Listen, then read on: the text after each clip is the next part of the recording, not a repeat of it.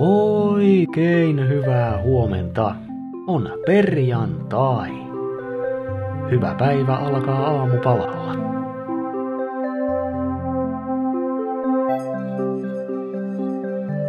On siis neljäs marraskuuta. Nimipäivää viettää Hertta. Onnittelut.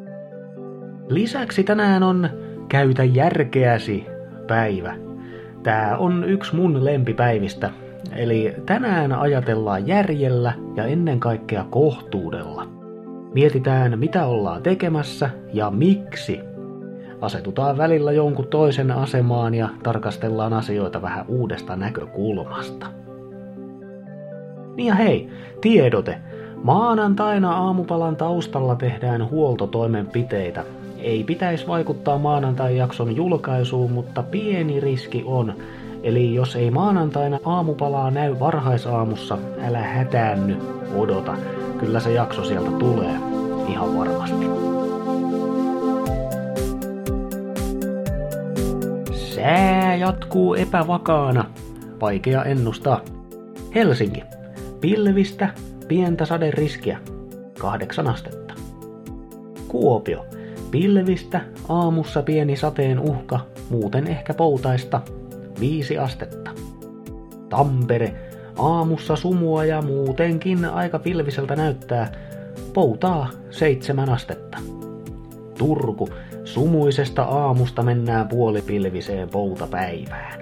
Yhdeksän astetta. Salo. Puolipilvistä poutaa.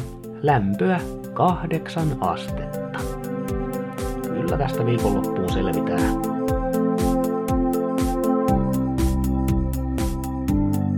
Tiesitkö muuten, että maailman pienin puisto on oikeasti aika pieni? No kohta ainakin tiedät. Nimittäin. Olipa kerran kaupunki Pohjois-Amerikassa. Kaupungissa oli katuja. Yhdessä kadut muodostivat ainakin yhden risteyksen. Risteykseen suunniteltiin valaisin pylväs. Pylvälle tehtiin pieni betonijalusta, jossa oli sievä kolo pylvästä varten. Valaisin pylvästä ei kuitenkaan koskaan tullut. Lopulta karuun betoniklönttiin kyllästynyt toimittaja päätti toimia. Hän istutti betonijalustan pylväskoloon muutaman kukan. Kirjoittipa toimittaja myös menninkäistarinoita pikkuisesta pylväskolopuistosta. Pientä puistoa rakastettiin ja siihen istutettiin myös puu. Kaupungin asukkaat tuo edelleen tähän ämpärin kokoiseen puistoon ajoittain menninkäishahmoja tai muita miniatyyrejä ja huolehtii yhdessä kasvien hyvinvoinnista. Maailman pienin puisto voi siis edelleen varsin hyvin. Huhu tosin kertoo, että Englannissa olisi myös yksi kovin pieni puisto. Saapa nähdä, missä maailman pienin puisto on tulevaisuudessa. Näin on viikon aamupalat nautittu. Kiva kun olit mukana. Muista, että kauneutta voi viedä kaikki alle. Vaikka sitten valaisin pylvään betonikoloon. Minä olen estetiikkaa rakastava Mikko ja toivotan pikkasen parempaa perjantaita just sulle.